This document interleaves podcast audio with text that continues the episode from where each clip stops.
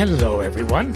Welcome back to another episode, episode 82 of the Five Minute Life Changer podcast. This is Robert Landau, your podcast host. I am absolutely amazed and overly thankful to all of you for making this the 82nd episode, for getting all the way to this place. It's amazing, and I have you, as I said before, to thank. I am also a national motivational speaker, a certified life coach as well. This episode is all about someone that is, was, and will forever be close to me, closer than my breath. Every once in a while in life, we come across souls who bond with us and we bond with them instantly. And the journey continues hand in hand as the days move forward. And I mean hand in hand figuratively, but also hand in hand literally. Lola was a soul that I had the pleasure of meeting just about 10 years ago. She wasn't human, she was a dog a schnauzer. And on that day, just about 10 years ago, somebody had dumped her on a highway here.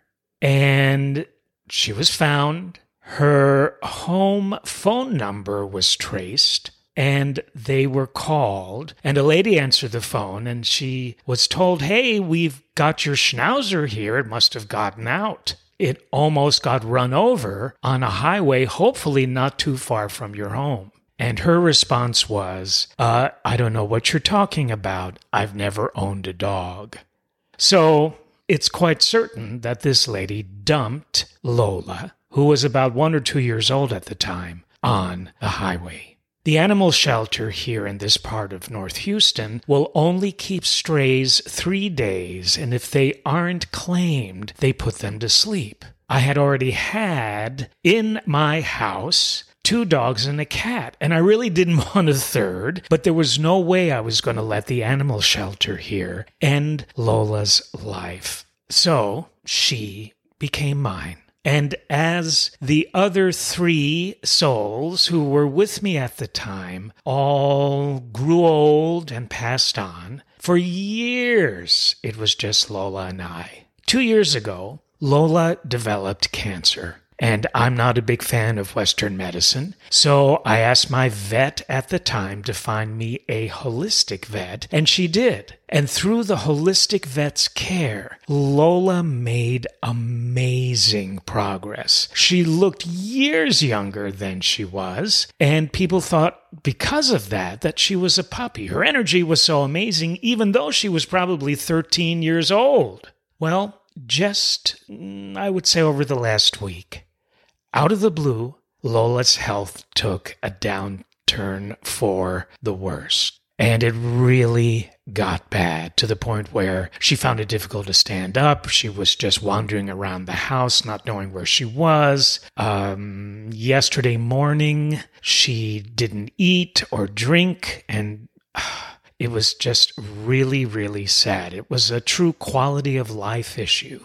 And so I took her to the holistic vet and we had decided that it would be best to put Lola out of her suffering. It just wasn't fair to her to have to continue to live life this way. It was thought that her cancer returned. She had other issues with her eyes and her rear left foot. So, always, as I'm sure many of you know, an extremely difficult decision to make. But I had to. So it's only been not even two days, and I have to tell you, in all honesty, from my heart to yours, it's a devastating loss. And there are times like today where I just break down with uncontrollable sobbing. It's uh, something that I've never experienced, and I'm very emotional anyway, but I've never experienced that level of sobbing uh, that goes that deep and is so wrenching. So I'm taking it moment by moment. I've had to put dear pets to sleep before. It's nothing new, but it's never easy. As a matter of fact, it gets harder.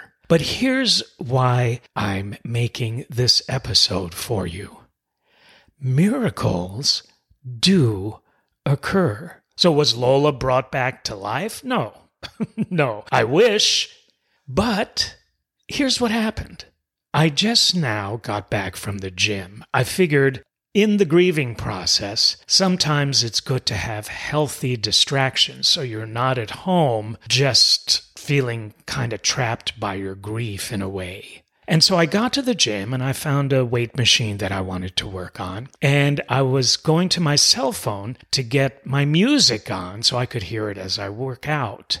And I noticed that the screensaver of my cell phone had changed without me doing that. For about six months, I've had a screensaver of me doing a motivational presentation, a very memorable one that always makes me smile. That was the photo that I used as my screensaver on my cell phone.